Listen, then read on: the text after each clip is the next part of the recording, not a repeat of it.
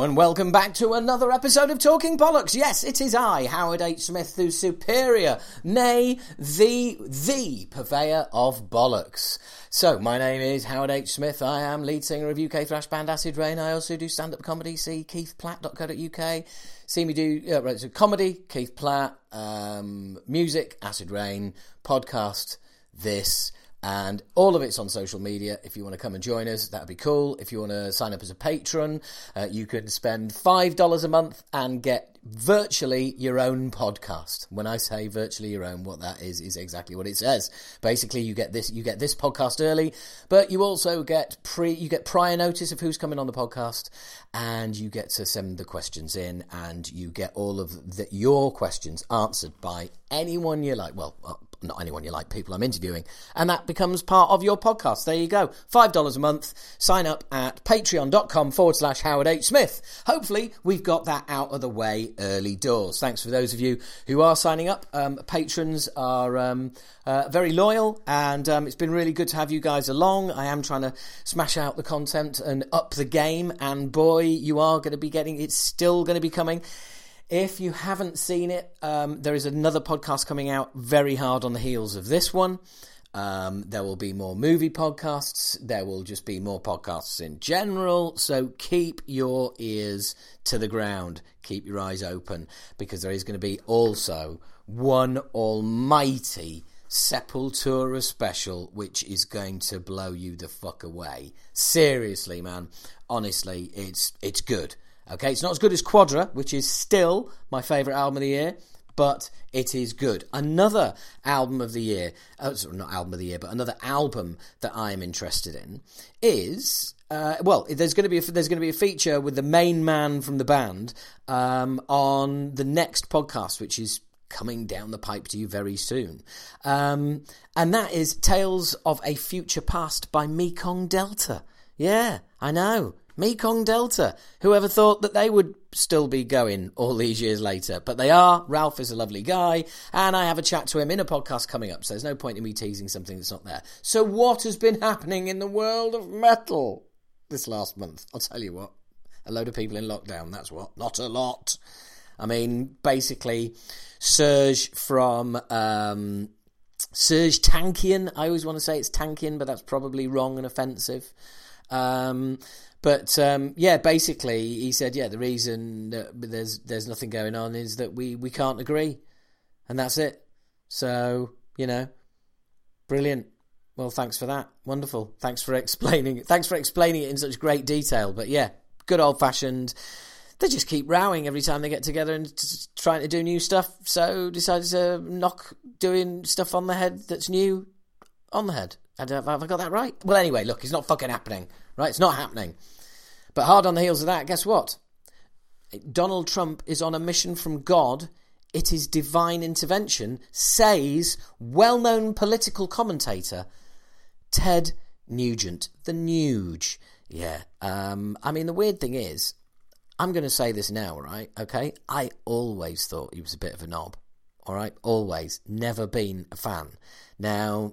He also, to me, he kind of appears to be the kind of guy or the kind of influence or the kind of artist that, I don't know, he's like Kiss. He's big over here, but nowhere near as big as he is in the States. It's that kind of vibe, you know what I mean? And that doesn't lead me nicely on to the rant I did about, just positivity and, look, get your heads around the facts. Yeah, look, you know what? Ultimately, if denial is your way of getting through this, then fine. And some people clearly are. I mean, I was again on social media this week and had somebody say, "No, there'll be gigs." Yeah, but one comedy even promoter was like, "Oh yeah, everything will be back to normal by autumn." Fucking what? And there's another guy, "Oh yeah, there'll be gigs. Oh yeah, this really isn't as bad as everyone's making out. Oh no." And it's just like, if you really want to deny the evidence that is in front of your eyes, that's fine. You know, I mean, these people are completely unaware of the phrase "the new normal" because no, for them, everything's just going to go back to normal. But then again, like I say, I kind of think, well, do you know what? I was debating with a guy and I just thought, do you know what? I'm just going to leave this because ultimately, if that's his way of getting through this, thinking that there's going to be gigs before the end of the year, then do you know what? Fine. If you want to ignore the evidence, if you want to ignore the fact the UK government has just extended the furlough for people who can't go to work because of coronavirus up to December of 2020. Yes, people cannot go to work because of coronavirus, but no, we're going to be able to go to pubs and clubs and have gigs. Really? But anyway, look, if that's their way of getting through it, like I said, it just kind of sort of hit me and I thought, yeah, do you know what? Fair enough. I mean, because this whole thing is just fucking weird, isn't it? And I'm sorry, I don't want to go on about it, because I'm sure you're probably listening to this thinking I don't hear about coronavirus. Yeah, fair enough, okay. But it's everywhere. And the point is that I was just thinking the other day, I don't know if anybody else has this, my mind plays tricks on me.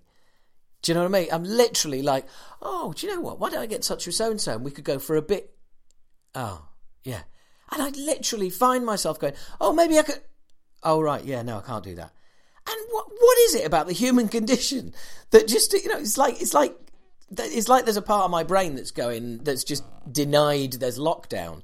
So then I started thinking, well, do you know what? And there's other people who are just denying that, you know, that our lives are going to be changed forever and stuff like that. And don't get me wrong, I'm not saying they are. The minute a vaccine happens, brilliant. But until there is a vaccine, our lives will be pretty much changed forever. Now, yes, Italy are starting concerts again. If any of you have seen that particular article that's been doing the rounds, yes, Italy are starting concerts again. And as usual with social media, the guy I was arguing with was like, look, concerts are back in Italy. And it was like, yeah, this is another one of those, you're emailing me an article you haven't... sorry, not emailing, but you're posting an article you haven't read, have you really? Because if you had, you would say that it's 1 metre seat distancing, mandatory masks and sanitiser, no contact between performers, and no standing events. So in other words, fucking nothing to do with the kind of gigs that we go to, in fact, when we're talking gigs. So, you know, it is what it is, isn't it? It's a complete fucking pain in all of our arses, and that's all I can come up with at the moment, is it's just a massive pain. But I'll tell you what would have been worse. What would have been worse is if we would have lost Brian May in the middle of all of this. Yes, Brian May had was very near death after suffering a small heart attack, which is like, you know, we're at that age with our genre of music, you know, with your Sabbaths, your Queens, your Priests, your Maidens. We've already lost Ronnie Dio, and, you know, we are going to start losing just a whole bunch of legends. And, yeah, it's just fucking depressing, really, isn't it? And because our genre has only been around since these people created it, to see actual creators of the genre going is just going to be fucking heartbreaking. It really is. What else has been going on? Well, Dave Mustaine collaborator Lee Ving, as in, I bet that was hilarious when he thought of that when he was a kid, but not anymore. Lee Ving, singer with The Fear, has basically told a podcast that he wants to know what happened during the pair's only collaboration in 1996. 1996! Wow. Like, full on 24 years ago, he suddenly decided he wants to know what happened. Fair enough. Tell you what else has happened. Slayer's Kerry King has bought a Las Vegas home for $3.8 million. Do you know what? Good on him. Good on him. I am so pleased that somebody in Slayer actually has, you know, a decent amount of money to be able to buy, because they deserve it, is what I'm getting at. Because they fucking deserve it. Because it's fucking Slayer. That's why. I mean, seriously, those guys. Well, look, yeah, you know my love of Slayer, and it's going to get out of hand if I carry on much longer. And so that would seem like an ideal point to not carry on any longer and get stuck in. So, guys, first interview is Jason Bittner from Overkill. I am big fan of Overkill. Their camp helped me out a lot, and, you know, and support Acid Rain online as well, which is fucking awesome. Bobby's been on the show quite a few times, and this is Jason's first turn. So. Former Flotsam and Jetsam drummer, former, God knows, Shadows Fall, you name it, loads of bands, great drummer, really nice guy, really good chat, hope you enjoy it. These are two shorter interviews, purely because sometimes I can't, you know, always get a long form interview, but I'm more than happy to grab what I can. So, without further ado, from Overkill, drummer Jason Bittner. So, how have you been? Are you in lockdown where you are? I'm in lockdown in upstate New York. Yes, sir. Ah, right. So, yeah, you've had some interesting events with a large funeral. I hear last night. What's that? Yeah, there was a huge Jewish funeral for a rabbi who died from coronavirus, and 200 people attended, and the cops turned up and broke it up. Well, two things. First of all, I don't live in New York City. I'm upstate, like 3 hours away from New York City. Right. Two, I'm Jewish. Three, I have no idea about that. Hey, great start. Hey.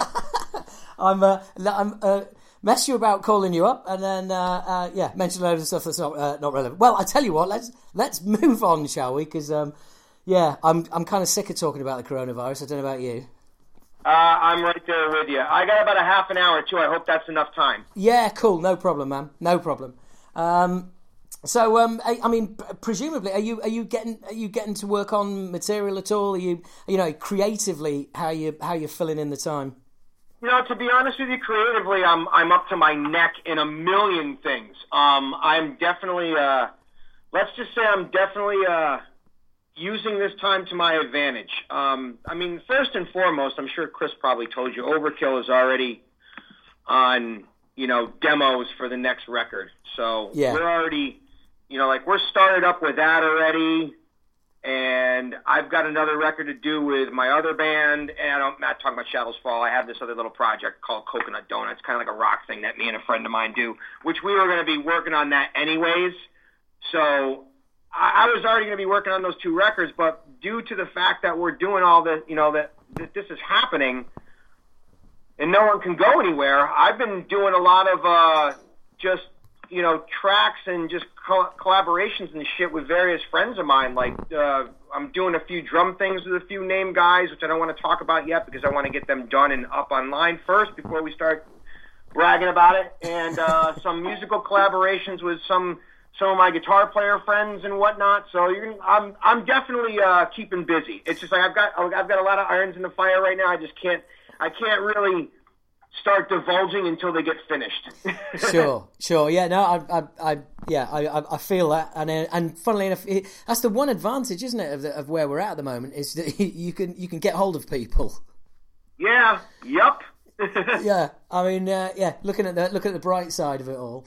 Hence, I'm knocking out interviews left, right, and centre because it's actually possible to get hold of people.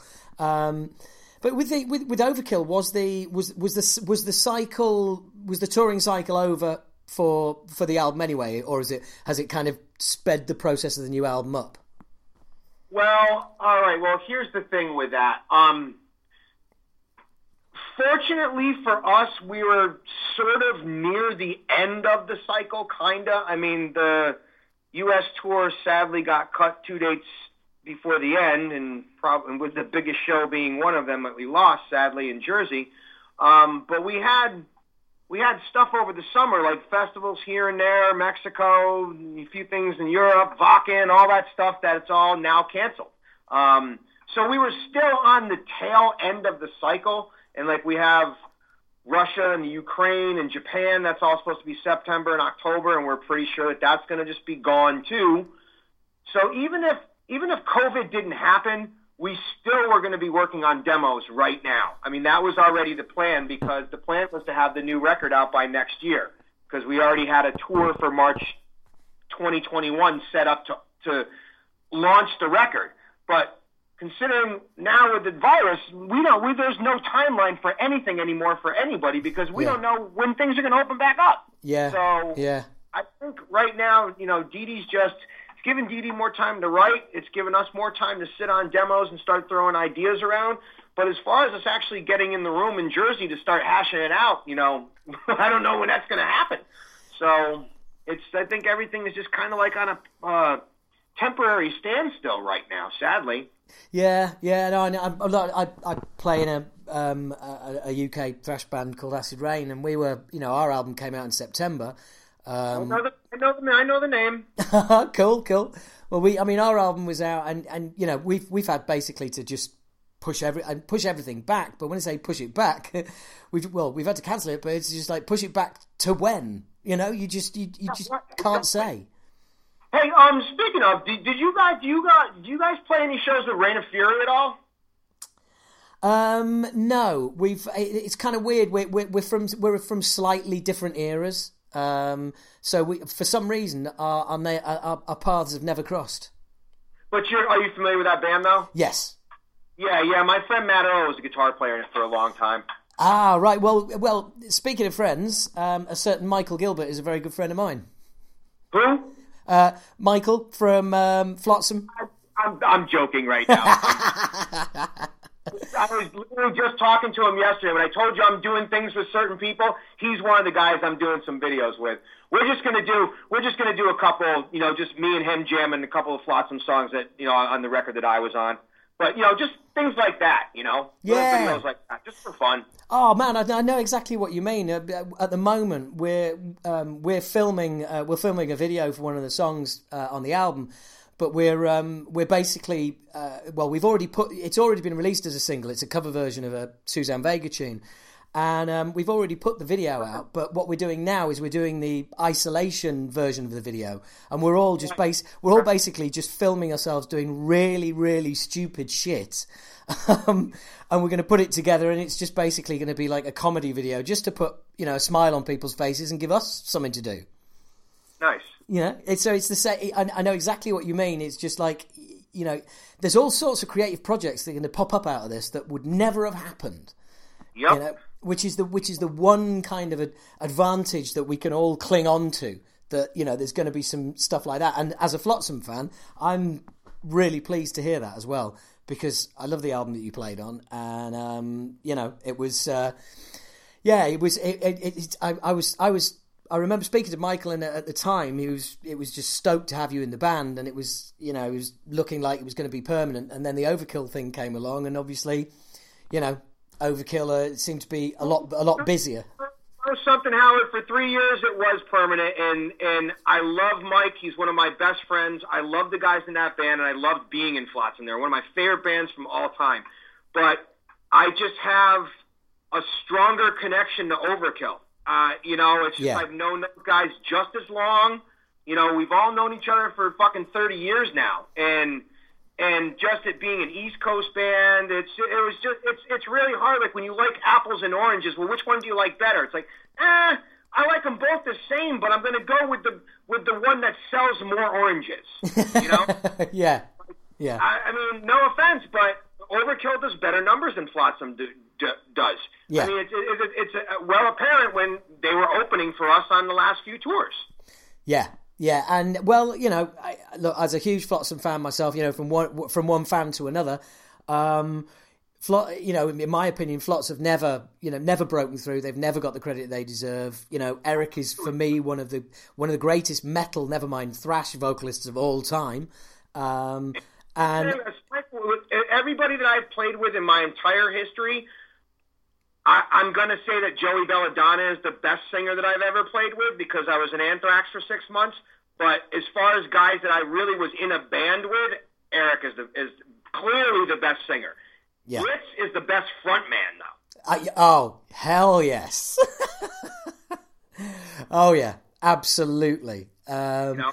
I saw you guys, I saw you guys on the, when you were supporting...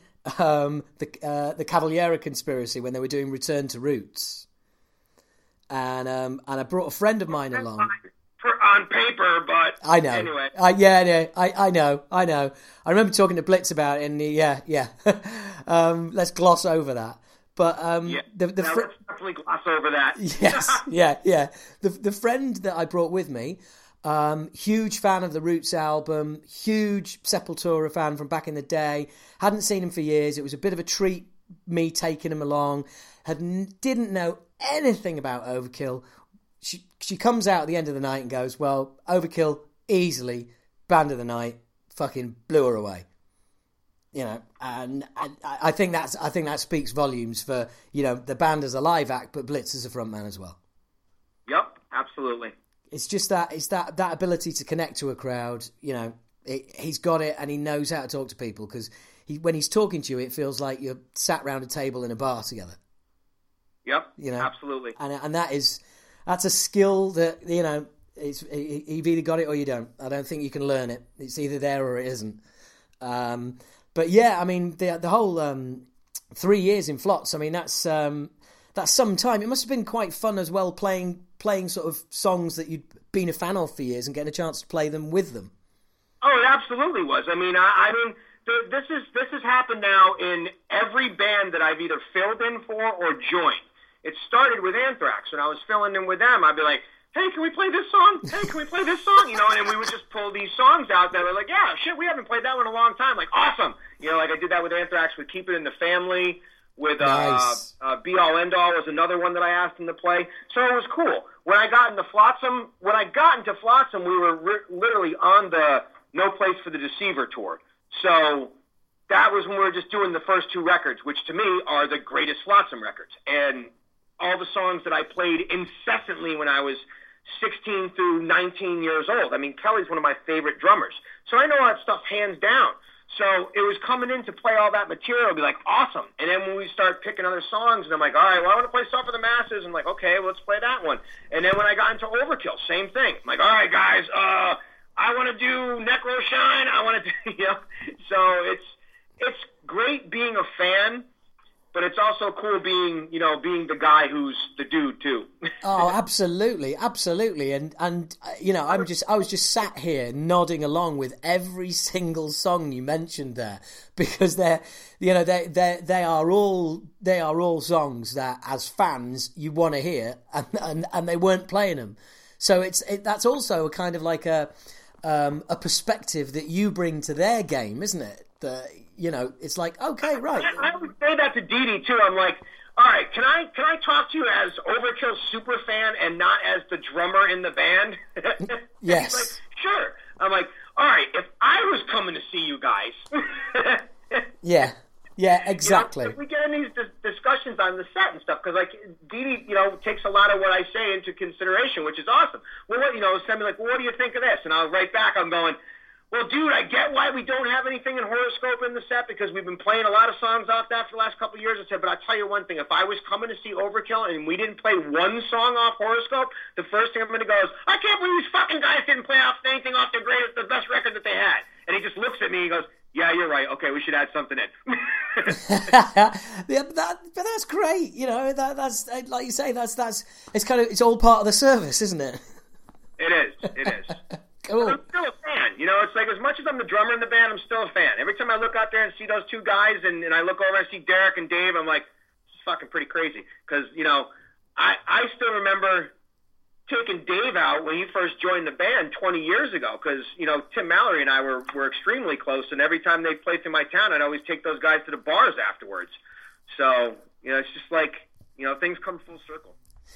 They do, don't they? And it's funny how that happens as well. You know, it's I mean, if you're, I guess it's longevity, isn't it? If you're in the scene long enough, things start coming full circle.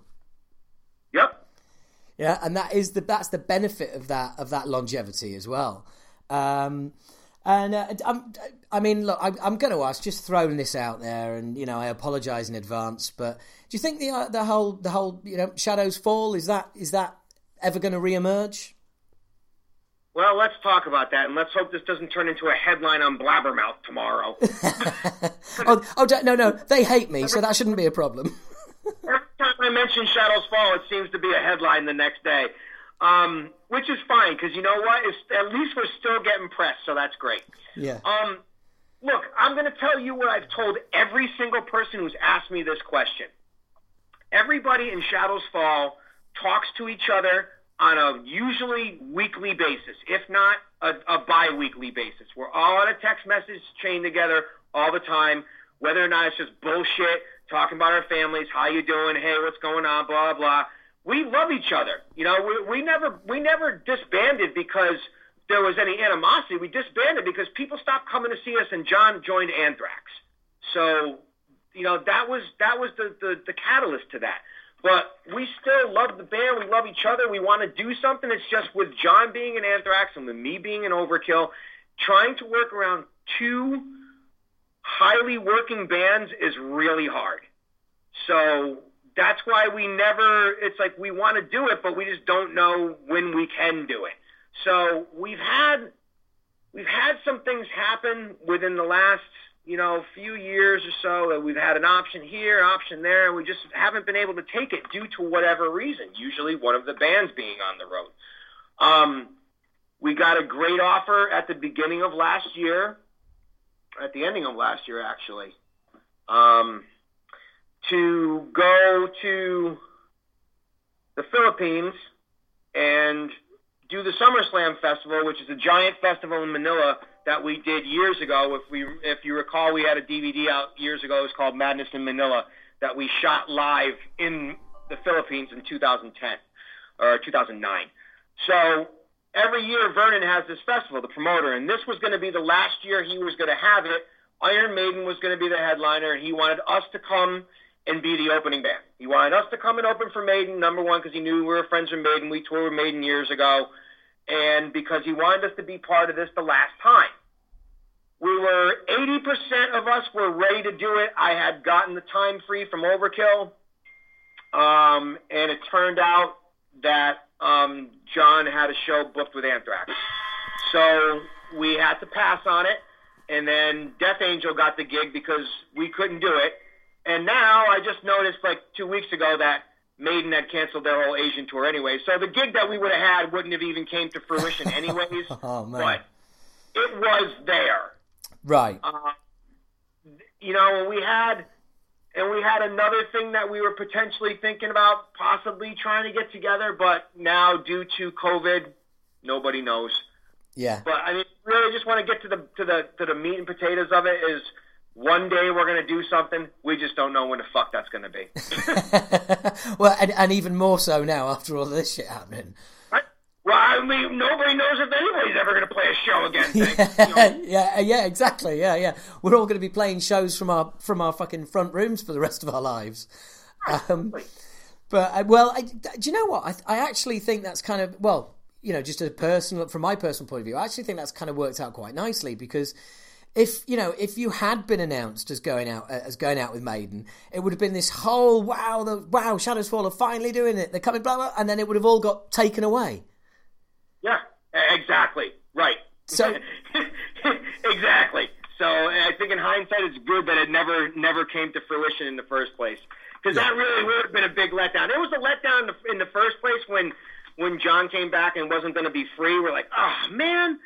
Because it just would have been so awesome to do that, even if it was just a one-time thing, not necessarily a reunion. Even if we just got a chance to do that one show, it would have been cool. But then, I'm kind of glad it didn't get booked because I'd be more disappointed now having to cancel it. Yeah.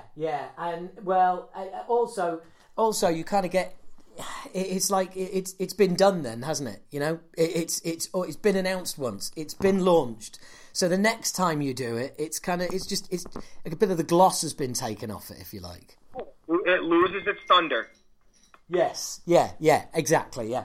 That's really cool, and I mean, I'm really glad to hear that everyone's still tight as well. But I do, having played in the thrash band, in the 80s and 90s and seen crowds go from packed to we're not really interested anymore. I completely understand the, that whole route to calling it a day as well. Yeah. It's kind of taken out of your hands really, isn't it? Yeah, it is. But you've bounced back for that, many times, and where you find yourself now is as you said earlier, it's incredible that you've been able to play in all these bands that you were fans of, or that you were a fan of. Absolutely. And I mean the fact that you're doing stuff again with Michael as well, that's really cool. From a drumming perspective, as regards the new Overkill stuff, will you just get kind of demos of that and then kind of work along to it, and then it's a case of getting in the room and all saying, well, I kind of thought I was going to do this here and that here, and then just trying to kind of piece it together. Yeah, what we do first is Dee Dee will send us a rough demo, and then Dave and I take it home, and then we start picking it apart, and we start coming back and sending back ideas on it to his. And then what we do is we pick a week, and Dave comes up from Florida, I go down to Jersey, and we go to Dee Dee's, and then the three of us spend a week going through usually 2 songs a day and just picking them apart and getting them together, and that's how we do pre-production. And then everybody puts in their little stuff, and we end up with a final result, and we give that back to Blitz, and then he puts lyrics on it. Brilliant. Yeah, and well, yeah, I mean, I kind of think that's, you know, that's how thrash seems to work. You speaking as a vocalist and lyricist myself. It's very, very... In fact, I can only think of one example in my entire career where the lyrics came first. Thrash seems to be... It's kind of like the other way around, basically. Yeah. And I just think that's the nature of the style of music. Yep. I think you're right. Yeah. I mean, like I said, I've you know.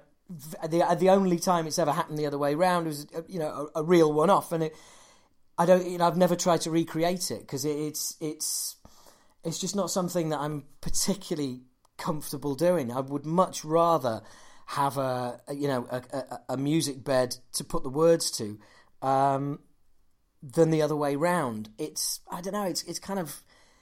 really weird when you get demos. Are you hearing is there a drum machine already on them to just give you an idea of what the whole thing is going to be? Most of the time he will send a drum machine demo. There's been a couple songs here and there that I haven't had one on, and I even like the last one we were talking, and he was like, it's like, I don't even know why I bothered programming all these drums. He goes, because 90% of the time you're actually thinking what I'm already going to program anyways. I'm like, well, you know, don't waste time doing it. Yeah, I mean, it must be kind of hard as well because presumably all you're really doing when you get in the drum machine, it's purely a tempo issue because you're obviously going to be, you know, doing what you do, which is not a programmed drum machine.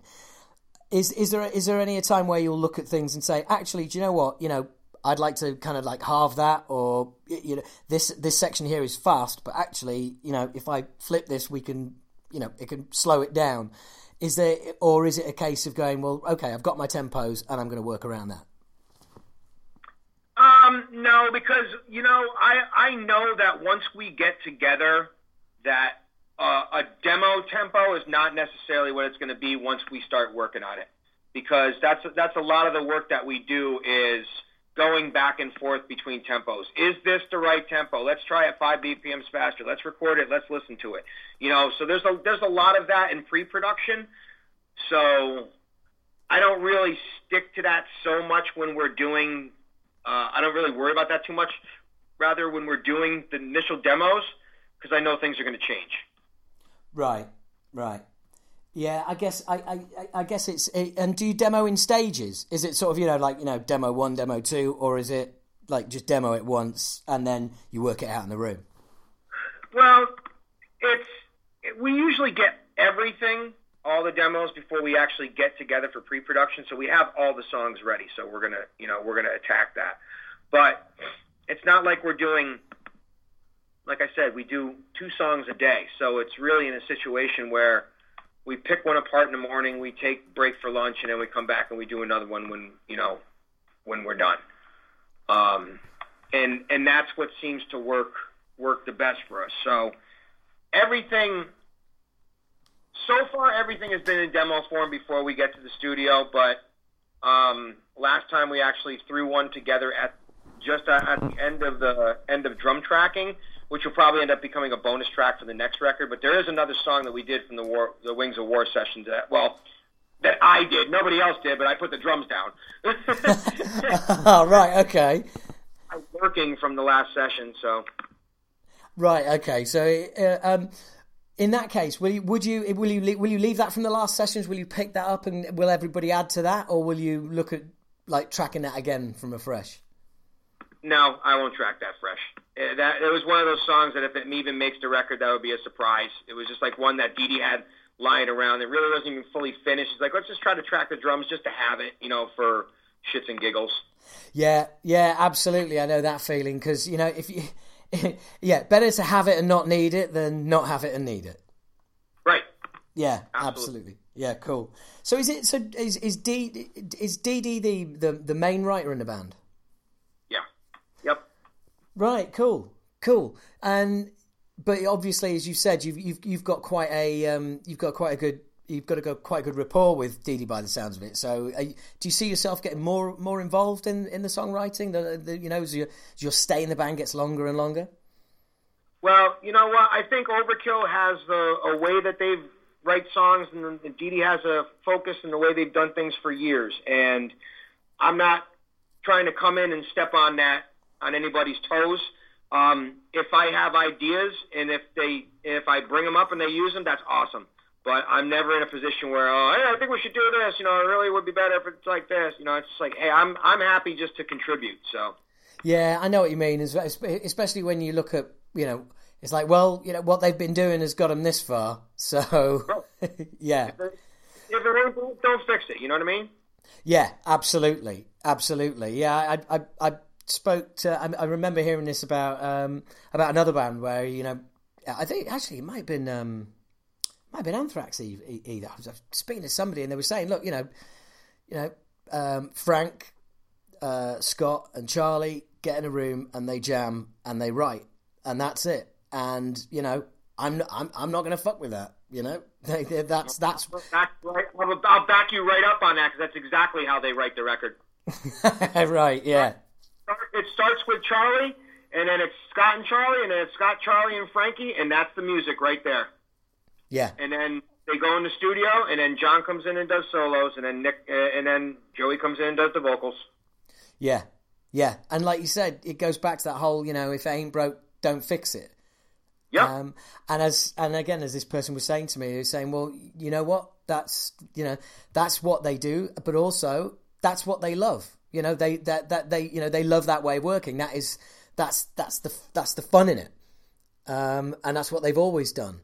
So they're not going to change it for me and I'm not going to ask them to change it for me. You know, it's just, and that's part, I guess that's also part of being a member of an established band and coming to it is respecting that. That is part of it, isn't it? Really it is. Any band that I've joined, I have to realize that, you know, I came out of a band that I was in for 12 years, but not everybody writes the way Shadows Fall writes. So, you know, anytime you're in a different situation, you need to adapt to what that situation is. My role is not songwriter in these bands. Yeah, I can help out and arrange or give a riff or two here, or if you want some of my songs, sure. But my job is to put the best drum part down that I can do for the music and for that song. Yeah. So it's always a respect thing, whether or not it's coming in and respecting the drummers that came before you and playing their parts correctly, or with the songwriting aspect. I think it's just knowing your role. Yeah, yeah, and presumably in some cases you are gonna copy previous drummers' works, but in other cases, I guess it's kind of like, well, you know, making it a half and half or adding things here and there. And the longer you're with the band, you know, songs change and fluctuate and, right. And you start adding little Jason bits to songs that you didn't play originally. And that's what's happening. I mean, at this point in time, if you saw me play with Overkill 3 years ago and then saw me play with them now, it's night and day. Before it was just like, oh God, get to the end of the song, don't make a mistake, don't miss that part, don't forget the live ending, don't forget this different break, you know, get the ending right. It's all these things. Now it's autopilot, you know, and now it's just like, okay, it's this song, I feel like throwing this in. And then, you know, Dee Dee will say that to me. He's like after the show or something, he'll pull me aside, he's like, you're doing some interesting things tonight. I'm like, oh yeah? He's like, yeah, there was something somewhere. I was just like, oh, that was really cool. I'm like, well, as long as you're not going, that doesn't belong there. Yeah, absolutely, yeah. Yeah, that's that moment, I guess, where, like, you know, there's that, oh, you were doing something, and you're just waiting on that, okay, is this going to be good, or is this going to be bad? Yeah, Yeah, I was doing something. Whether or not that was a good something, where you're going to let me know. Awesome. Okay, cool. Well, look, Jason, I really appreciate your time, and I'd like I said, apologies again for messing you about at the beginning there. But look, it's been great to have a little chat with you. Really looking forward to hearing these little bits and pieces you're doing, and especially the Flotsam stuff. So I'll make sure I'm all over that on social media and get right behind that as well. Awesome. Thanks a lot. Cool, man. Thank you very much. Look, take care of yourself, stay safe, and see you on the other side of this shit. Well, you too. Stay safe. So, cool, man. You too. And there was my chat with Jason. And one thing that came out of that is that it's really cool that people are starting to collaborate and do bits and pieces. And it's like everything else, isn't it? We're all getting a chance to do stuff that we would have done or we'd like to have done or we should have done a different time. And now we have done. So, yeah. I don't think we'll be doing any collaborating soon. That's for fucking sure. But, it's good to see that during such times, we're all adapting. We're all adapting. I don't know. I keep wanting to start out and talk about, cool things that are happening in the music business because of this, but it's happening everywhere, isn't it?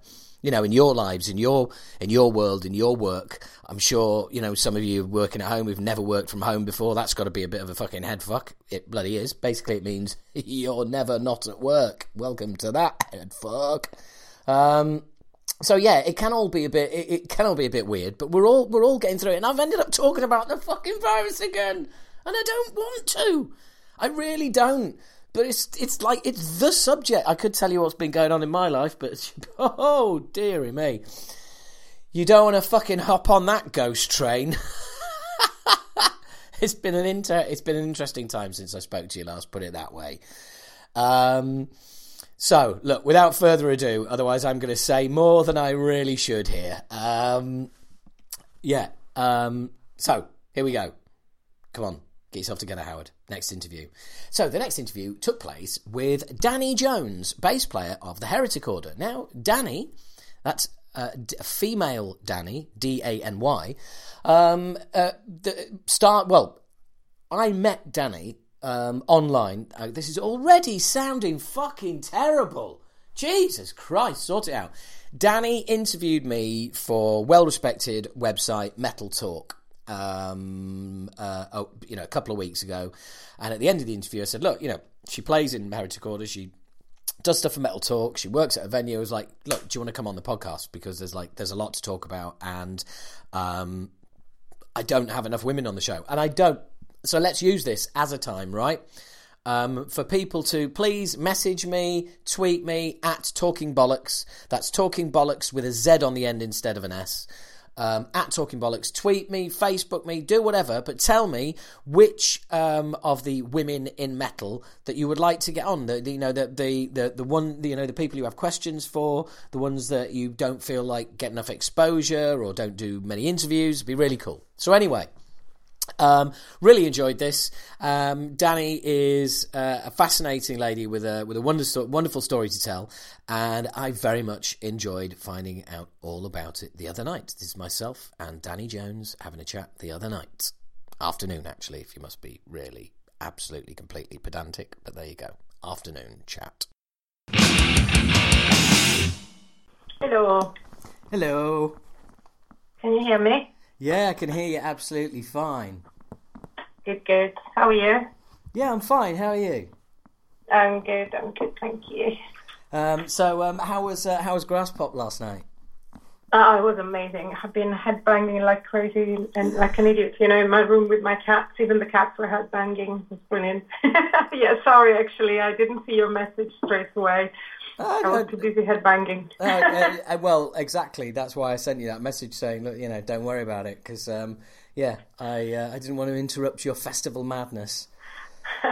Yeah, I'm suffering major withdrawals, so yeah, I'm sure we all are. well, we've had to cancel a tour, so yeah, it's I just don't think about it, to be honest. I've just distanced it from my memory, from my mind completely, because it's just, it's depressing, isn't it? Yeah, indeed. Anyway. Let's talk about more interesting things, like you, for instance. Like me? Yeah, like you. That's what this call is all about. It's all about you, girl. So, yeah. So, I mean, as I think we had this conversation when we spoke before, but I'm a lover of Italy. I've been over many times, and never to Naples for my sins. So sorry about that. I promise I should try and rectify that. So well yeah, if you've got any connections, let me know. But so how? It depends. What kind of connections? I have all sorts of connections. Right. Okay. Well, let's talk about that off air. What I'm really fascinated by is just how you got. You know, what made you decide to up sticks from Naples and come to London? It was primarily the music thing. Basically, I always felt like a bit of an outcast because I was a major goth when I was younger, and I really stood out. The thing in Italy is that it's kind of like a mass culture, I would say. So, you know, most people follow like the same trends. They all watch the same programs on TV. They all talk about similar things and very similar lifestyle, obviously with differences, and it has changed a lot. I mean, we're talking about, you know, some moons ago. I'm not going to say when, but so it was very different back then. And I come from Naples. I come from a very residential area, kind of like middle class, but then we had to move. And when we moved with my mom, which was by the seaside, so it was a beautiful place, but however, it was in the suburbia. And obviously the culture is different, the mentality is different. And I remember I was a teenager back then, and I used to go out with my band T-shirts, you know, like The Cure, and dressed as a goth and stuff like that. And the next door neighbor would open the door and inspire me, you know, to see what time I would be leaving the house and what time I would be coming back and stuff like that. And it just felt really claustrophobic. And also, I always wanted to be a musician. I started as a singer, actually. And although there was a facility, music was very much in my life, in my family. My dad was a professional violin player, but it was never taken with the seriousness that it deserves. People look at you and you say, yeah, I want to be a musician. And they look at you and go, well, really, as a hobby, but what do you really want to do in life? So it wasn't granted the credibility, I suppose, that it deserved. Whereas what happened was I came to London on holiday, and I just fell in love with the culture, with the vibe. You know, you could walk in the street and wear anything you wanted and nobody cared. And, yeah, I just literally fell in love with it. It's wonderfully... It. Yeah, it's. I mean, I'm from a small town too, and it's wonderfully anonymous, London, isn't it? Yeah, it's very different. I mean, London is isolated in itself, isn't it? Yeah, it's like another country, basically. It's not like the rest of the UK at all. Yeah, no, I can understand that feeling. I can understand that feeling of you know, hitting London. I think I recognise that feeling a little bit myself as well. You know, the first few times I came to London, which was, you know, I was young, I was in the band the first time round, so I was a teenager, but I recognised that feeling of sort of hitting London and going, wow, this is amazing, you know, it's just the vibe, and that feeling that just basically, like, anything goes, it's just, yeah, I recognise that. Yeah, it just felt like everything is at, you know, at immense measure. You can achieve whatever you want. There are so many opportunities, so many possibilities. You want to work in films, you can do that. You want to be a musician, you can do that, especially with the arts. So I guess to me that was so attractive. And I was at university, actually, in Italy, and I just left, literally. I just went back. I said to my mum, Mum, I'm leaving. Pack my bags, and a month later, I got myself a job here and moved. 1993, that was. Yeah, she was shocked, but she's an artist, so she understands. So there you go. The rest is history. Wow. So yeah, and quite a quite a long time ago, and you've kind of navigated your way into the metal circuit. And how did you find that? Was it, you know, was it welcoming? Was it, you know, how did you kind of start getting you know, into the scene? Yeah, it was welcoming. I mean, I love the metal circuit. It's my favorite. In fairness, I've dipped in and out of all sorts. I was a massive raver when I first came to London. I spent probably the first 4 years just going to all raves and clubs, and you know, all over. You would find me dancing on the podium and closing the club. So awesome. Believe it or not, I was into dance music heavily, trance. But that stuff is its own kind of heavy. Well, exactly, deep house, you know, that kind of stuff. Nothing too commercial. It's never too commercial with me. But loved it. I had the time of my life. I mean, I'm still friends with a lot of people, you know, from back then, and we had some amazing times together. And then obviously I had my background, which was kind of new wave goth. So my very, very first absolute crush was Duran Duran. When I was about, 12 years old, and I had my bedroom was absolutely plastered with their posters, and it was my first ever concert, Duran Duran, in Italy this was. And then, obviously, I started listening to more kind of like heavier and darker stuff, like The Cure, Joy Division, Sisters of Mercy, all that kind of like gothic new wave. Then grunge came on, absolutely fell in love with it. And at the same time, I got into the metal thing because my ex-boyfriend was a massive Metallica fan, and he used to wake me up every morning with blasting the stereo and I'd listen to this, listen to that riff, you know. And I was like, wow, this is good. So that was that. And then when I moved here, I got myself in a covers band as a lead singer. And we just started doing metal covers, like, you know, the usual classics like Enter Sandman, you know, and the like, Sweet Child of Mine, whatever. And that was that. And it was cool. Being a girl, it has its advantages and disadvantages. It's a little bit harder to establish yourself and to get people to take you seriously. So I would always recommend to everyone to just make sure to really, master your craft. I mean, in general, anyway, you know, but then if you want to be a professional, that's something that it's second nature, isn't it? It's innate. Yeah.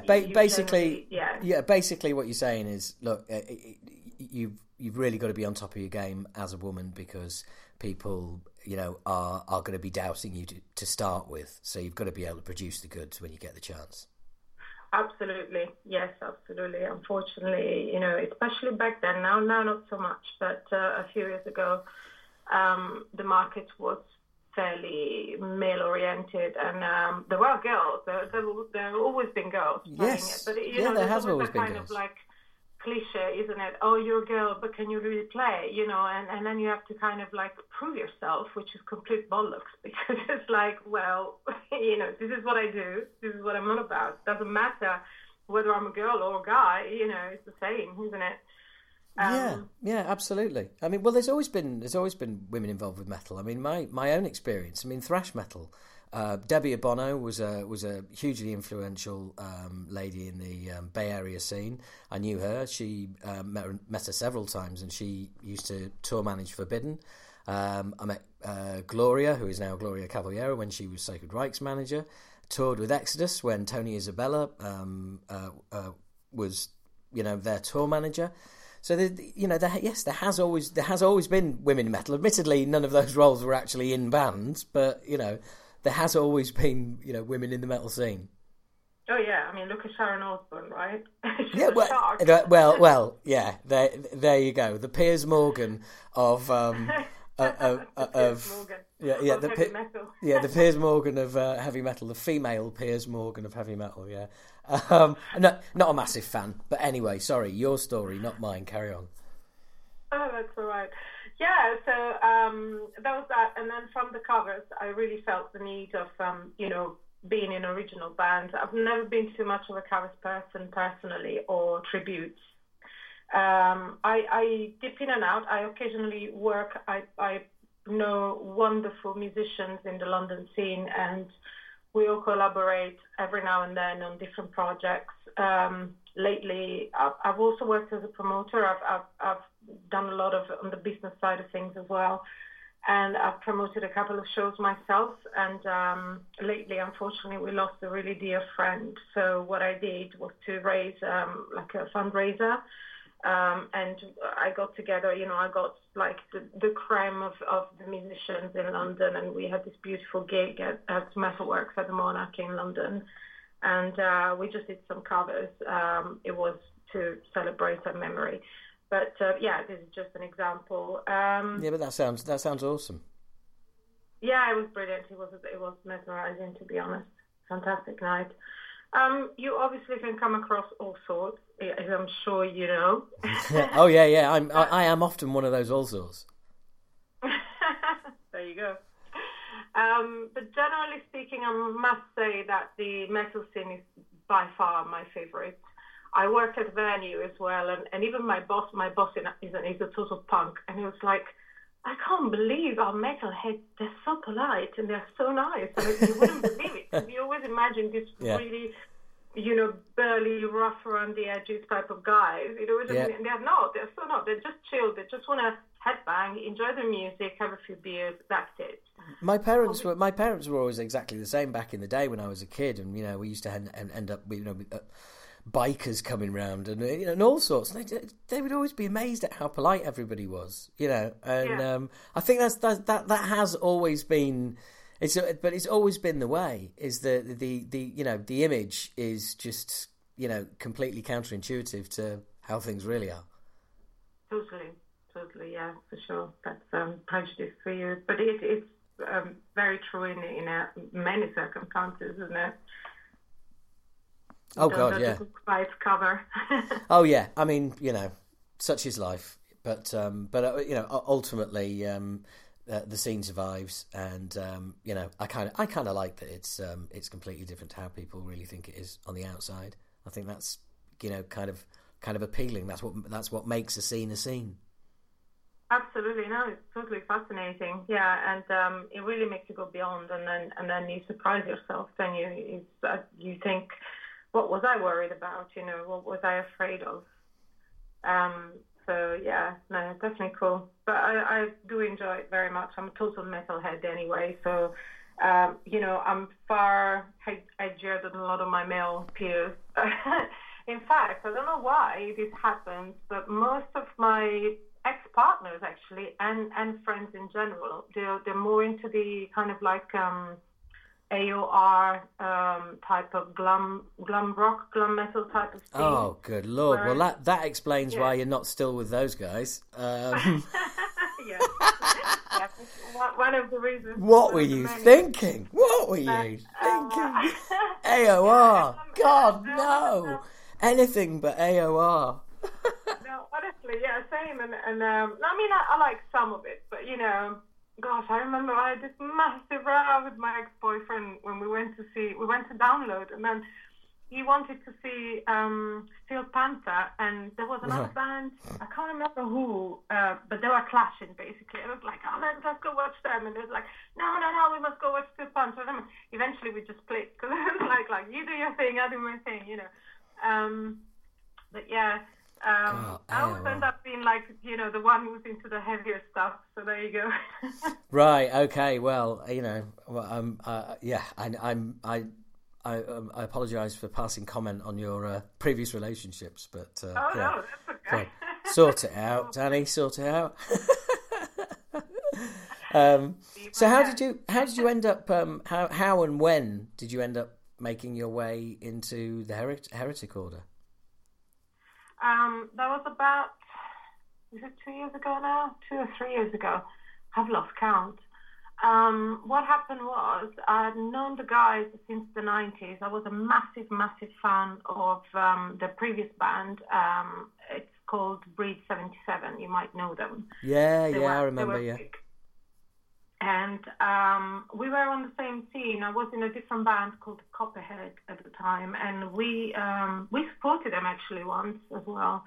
they got big, you know, like they got signed and then they shot to stardom basically. So yeah, I saw him. I saw Breed 77 a few times. Yeah, I mean, all well deserved. I absolutely love the band. I'm a massive fan myself. I have a few albums, you know. Yeah. I miss them, actually. I would love for them to have a reunion. It'd be awesome. I'll be front row. Or actually, hopefully backstage, because I play with the guitarist, so there you go. But yeah, so then, you know, such as life, they did not disband as such, but they took a long hiatus. The guys spread out. The singer went back to Gibraltar, which is where they were from. So just geographically, you know, logistics, basically, they just didn't do much for a while. I mean, obviously, I don't know. I'm not sure. I don't wish to comment further in terms of what happened there because I'm not sure myself. But Danny is the lead guitarist in Breed 77, and he's an incredible musician. He's a composer, he's a fantastic producer, he's a genius. Somebody I really look up to, very, very talented, and I always felt that I would love to play with him. And he's also an audio engineer, and he works on the scene in London. So he has seen me performing several times in different guises, you know, different bands, covers bands, my own original bands, etc. So he knew of me. And what happened was that their bass player left the Heretic Order. So after Breed 77, he went on to form the Heretic Order with the old Breed 77 bass player, Stuart, and new other members from, you know, obviously different bands, and they formed the Heretic Order. They've been around for, I'm not sure, probably 5 years, 6 years, and then Stuart left, and he approached me, and he said, look, I'm looking for a bassist, and I know what you're like on stage. I know that you would fit in, and what do you think? So I was like, are you kidding me? I'm there, you know? and that was it. So I joined the band, and absolutely loved it. We've done some amazing gigs. We've been on tour three times last year. We've been mega busy. We've done a European tour. We've done 2 headline tours. We've done 1 support tour with an American band called Dark Sky Choir. They are kind of a super group because they were from different bands, Adrenaline Mob, Lizzie Borden. Right, okay, yeah. No, I recognise some of the names. Yeah, I Am Morbid. So amazing guys. I mean, we've become really close friends. We're planning, you know, if the guys come back, when we will all be able to go back on the road. Hopefully, we will do more dates together. It was the best, honestly. It makes such a difference. You know, you're a musician yourself. You make such a difference when you tour with people that you get on with. You have such a good time, don't you? Well, it's like a holiday interspersed with gigs, you know. Yeah. It's just great. It's just a great laugh. I mean, yeah, it's you're taking me back now to at least a year ago. Yeah, it is. It's great. And when you have that camaraderie and you all start developing tour speak, you know, and you all start developing your own kind of language and your own in-jokes, and yeah, it's great fun. I mean, that's all part of it, isn't it? Yeah, absolutely. Yeah, so the Heretic Order, my band, they'd already done 2 albums, signed to a German label called Massacre Records, and we're now in the process of recording the 3rd one, and I'm really super excited about it because it's heavy. So heavy. I love it. It's going to be the heaviest that we've ever done. Is it so heavy that none of your ex-boyfriends would like it? Yeah, possibly. Oh, good for you. So how long have, when did you start working on that, and you know, whereabouts are you in the process at the moment? Well, the album is pretty much written, but it's on a kind of like, well, I love it when Danny calls it demo, you know, stage. It sounds like an album already produced. The production is done it himself. It's so, you know, the production is fantastic already. So it's literally ready to be basically mixed and mastered properly. So we're going in the studio as soon as we can, really. Obviously, it's lockdown permitting to play the drum parts and then just take it from there. But it's imminent, very, very soon. Basically, we are ready to go as soon as, we can. We'll be in the studio. So, yeah, it's very, very exciting. And then, obviously, we will be touring that, again, depending on, your guess is as good as mine in terms of when. Yeah, well, we had that conversation, didn't we, a little while ago. Right. Yeah, the future is unknown at the moment, but that sounds like really exciting times as well. And of course you work for Metal Talk as well, because I will have mentioned in the intro before I put the interview on, I'll have mentioned that obviously we met because you interviewed me. How did you get involved there? I used to write for, I don't know if you recall, if you remember Roadrunner Records. Okay, come on. Who doesn't know? Roadrunner Records. I remember Roadrunner Records when they were like the biggest metal label on the planet, just about. Well, I did used to be in the street team of the biggest metal label on the planet. Yay! I was in the street team. I was A&Ring for them, and I used to write reviews. So that was, I've always loved doing that. I'm so passionate about music and every aspect of it, from a composition standpoint, from technique, from the production, the business side of things. I just love to know every aspect of it. So I've always been that way, and I think I have an act for writing. So I loved just going to watch gigs and sourcing new artists and then bringing them to the table. That was good. We had some good times. And then unfortunately they folded. They became what they became. Mark went on to form Nuclear Blast, I believe now, and then some of them have formed PR agencies and things like that. So the London branch has gone. And I have not done that for a while. And then I came across Metal Talk through a friend who was working for them, and I thought, you know what, I could, I miss doing this. I would love to give it another go.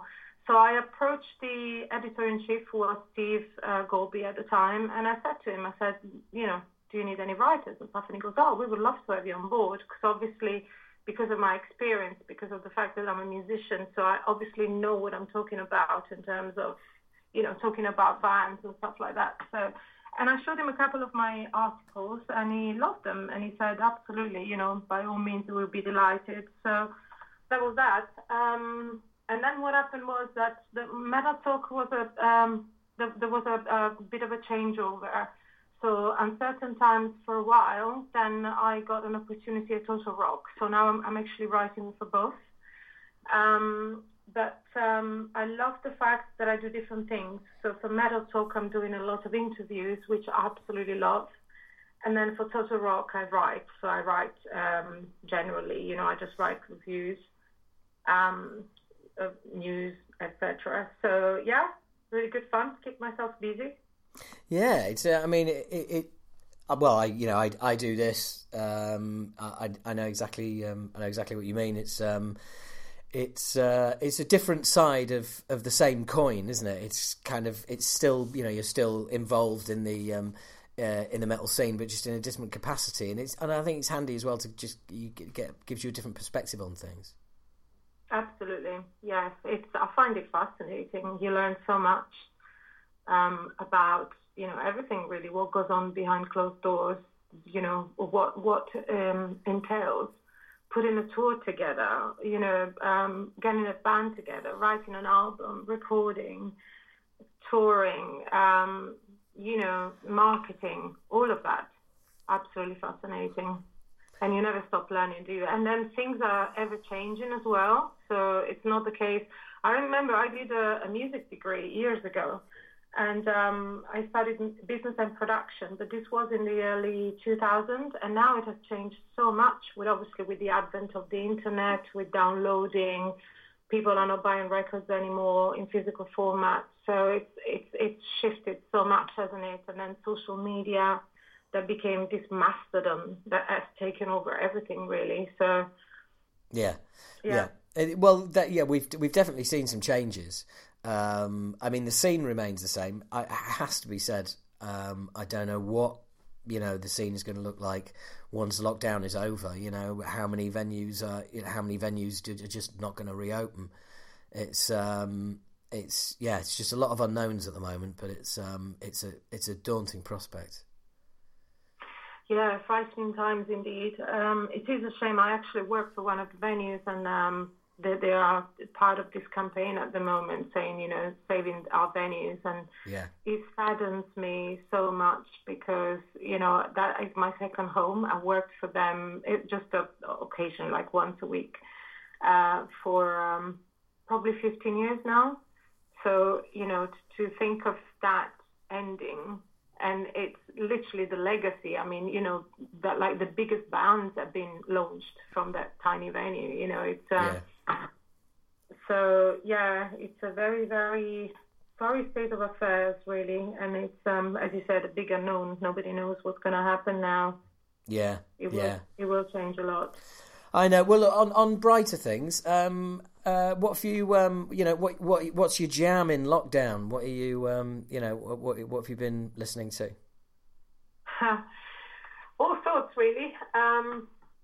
I'm trying to see. I'm terrible with discipline. I'm really bad, and I just play by ear, and I just love playing songs. And then all my life, I've been going to school, and I've done all. I love going to, just learning in general. I'm addicted to learning, so I sign up to these courses, and then I do all these classes, and but I'm terrible with discipline. So if I have somebody like a guidance to tell me, okay, you must achieve this by next week or whatever, and I have a deadline, then I will do it and I will smash it. But if not, if I'm left to my own devices, I'm terrible. Yeah. I have the attention span of a pyramid, Yeah. So, you're talking to somebody who is fully diagnosed ADHD, so I know exactly what you're talking about. Oh, there you go. Hello, brother. Hello. All right, you too. I'm terrible. I'm not diagnosed clinically, but I'm sure that I'm totally ADHD and OCD as well. Well, it's definitely worth. And look, I don't mean to sort of start preaching, but I got diagnosed about 15 months ago. I got medication at the beginning of the year in January. It's definitely rounded off some rough edges. That's for sure. Do you find any change? Do you feel a difference now that you're on medication? No, not at all. Not at all. But if you think of just imagine a box of leads, okay? Yeah, like guitar leads, and imagine a box of leads, right? Well, that was my head. Now, if you then imagine that same box of leads, and someone's come along and untangled them all. Now they're all still in the box, but it's just all untangled and it's a bit more orderly. Well, yeah, that's kind of the difference. See, with me, the box of lead would be so manically knit in terms of they will all be rolled and then folded and then put together and taped together and things like that because I'm majorly OCD. Oh yeah, look, we are all our own individual little little sideshows. Like I say, it's just it's helped. It's definitely helped. I think getting to sort of my age, turned 50 a few weeks ago in lockdown. That was fun, but I think it was just time. It was time to kind of act because basically a lot of stuff that used to work and had got me to a certain point in my life was just now becoming a bit of an interference. So anyway, sorry, I really did not mean to make this all about me, but I have somehow managed to do that. We digress, actually. You asked me what I was listening to in lockdown. Yes, exactly. I've been listening to a lot of Alter Bridge, which are one of my favourite bands, and Tremonti. I'm a massive, massive Tremonti fan. I know. I read on your Facebook last night. I know. And yes, and particularly Tremonti, as in Mark Tremonti, the guitarist, as a guitarist. He actually, in fairness, he all well deserved. I mean, the guy is an absolute monster, you know, shredding. And I just love his approach. I've got to know him personally, and I've followed the band quite closely. So I've been in contact with them, like, personally quite a bit recently in the last few years. And I see the way that he works, his approach. I've done a couple of guitar sessions with him. Absolutely love it, because it absolutely takes the rule books and throw it out of the window, and then he does his own thing. But at the same time, it's just so meticulous, and he's just such a perfectionist. He will never stop practicing. He will never stop trying to improve himself, and you know, constantly like go the step further. And I just love it, basically. And he's incredible. I love his music, especially the Tremonti band, even more, I must say, because it's a little more thrash metal. Alter Bridge are kind of like hard rock. I mean, they've got some heavier songs, obviously, but I love the heavy and dark stuff. So with Tremonti, stylistically even more so, personally. But he's obviously using his vocals, which are kind of like melodic. There's a bit of shouting, but there's nothing major, like, you know, major growling or anything like that. So, so I've been listening to them. There's another band that I absolutely adore. They're called Periphery. Yes, Periphery. Yeah, familiar. I love the really technical stuff. I absolutely love odd timings. Anything proggy, prog-gent. Protest the Hero? Sorry? Are you a fan of Protest the Hero at all? Yes, I've seen them at Download, actually. Yeah, they were awesome. Great band. Yeah, brilliant. Yeah, I love that stuff. Absolutely love that stuff. I'm a complete sucker for technical stuff. I love technical and heavy. Ooh, I'll tell you what. I'm gonna ping you a link to the new Mekong Delta album. Now, these guys have been around since fucking 86, right? And in fact, the way I'm planning it at the moment, you may end up on the same podcast as the main man from Mekong Delta. So that's a strange connection. But anyway. I'm going to send it to you, because it's really, when they started out, it was they just wanted to basically outplay everybody, and it was very early progressive thrash, but it wasn't sort of but it was more progressive than it was thrash. So it was kind of like, I don't know if you have heard of like Watchtower and bands like that from back in the day, who were really, really exponents of the very first, what you would call now sort of gent or math metal. You know, it all goes back to these bands. You know, like prog metal goes, you know, Dream Theater really, you know, took that on. And there was bands, you know, doing sort of progressive thrash, like sort of Blind Illusion and Watchtower and Mekong Delta, and they've just put a new album out, and it's interesting. Do you know what I mean? It still sounds like it's kind of from another era, but it's really well done. I'll ping you a link and let me know what you think. Okay, sure. Yeah, I'm not actually familiar with them in particular, but yeah, by all means. I mean, I'm always super keen on, you know, listening to new music and finding new little gems. So, exactly. I'm sure I like them. That's what we're all about, isn't it? Finding. I mean, that's you know, for me, I'm on a constant quest to find the next great band that I can share with all my friends. Yeah, for sure. And a few and far in between, if I must admit, you know, lately. So it is good, but yeah, sometimes I get into bands that people have been telling me about. But there's this band, I'm sure you know them. They're called Gallows. And yes. Frank Carter, yeah. So this friend of mine used to tell me about them like forever. He's a fantastic musician in his own right. Yeah, well, I prefer Frank Carter and the Rattlesnakes to the Gallows, to be honest. All right. I don't know much about the new material. I haven't. I need to check it out properly, to be honest. But well, go start at the beginning. Go first Frank Carter album. Start there, and then work your way through, because he's done 3 albums and they're all very different. But the first one is like, it's like punk meets the first Rage Against the Machine album with Frank Carter shouting over it. Yeah, I'm not surprised. I love Gallows. The thing is, when my friend was telling me about them when Frank Carter was in them, I assumed, I don't know why, I had this assumption, totally wrong assumption, that it was some sort of like breakbeat type of, you know, poppy stuff.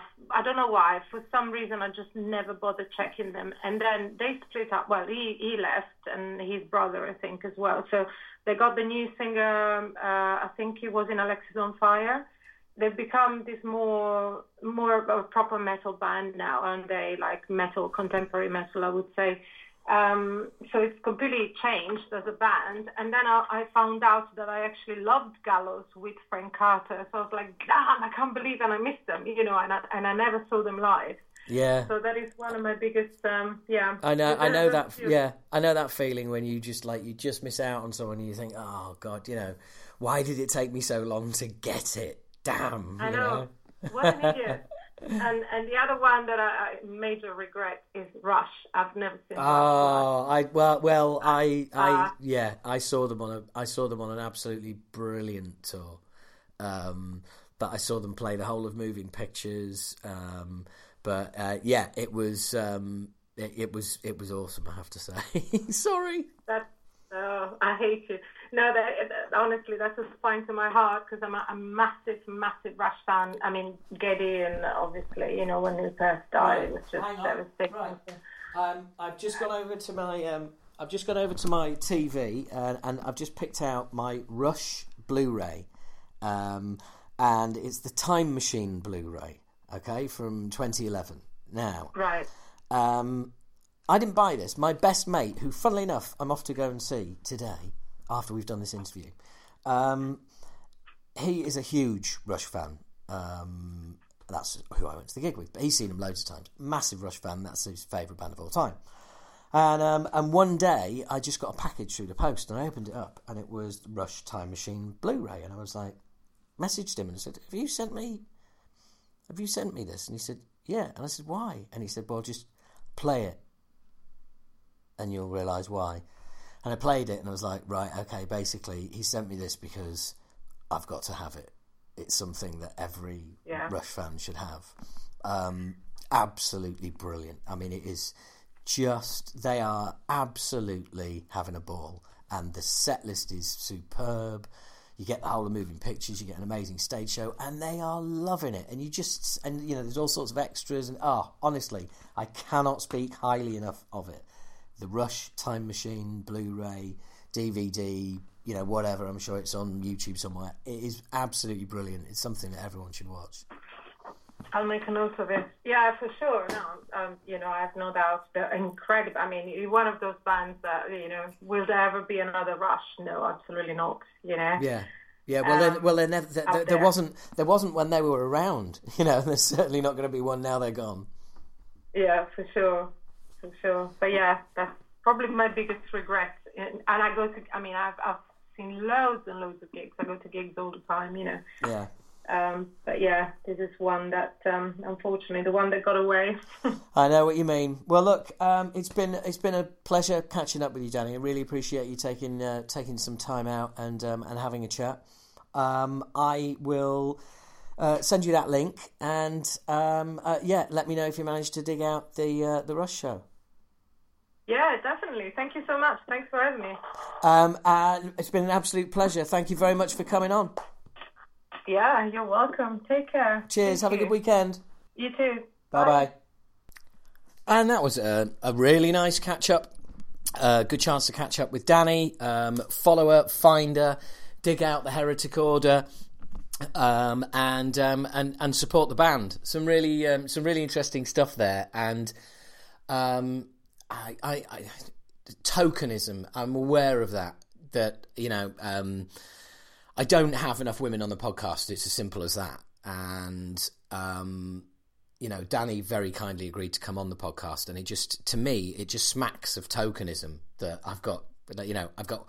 One woman interviews me and I get her on the podcast and it's like, great, how do I get more women on the podcast? It's ridiculous. Now it sounds like some sort of quasi fucking Howard dating agency, which it's not. Yeah, you know, seriously, guys, get involved. If you think there's people, if you think there's women worthy of well, God, fucking hell, I'm fucking this up left, right, and centre, haven't I? I'm a 50-year-old bloke. I am not a chauvinist or a sexist. I fucking promise. I'm just trying to keep up. So, basically, women, get in touch. Men, get women to get in touch to get on the podcast. I really want to do... I really want to do the right thing here. Obviously, metal is still mainly dominated by men, as is this podcast. So... But it would be nice to get more women on the podcast. So you guys, you know, do your bit, hook me up, sort of tweet somebody and include me on the tweet or whatever it is you need to do, message me, whatever. But let's get more women on the podcast. I think it's only fair. This shouldn't just be an old man's podcast for old men talking to other old men about thrash metal, okay? It should not be that. It should be better than that.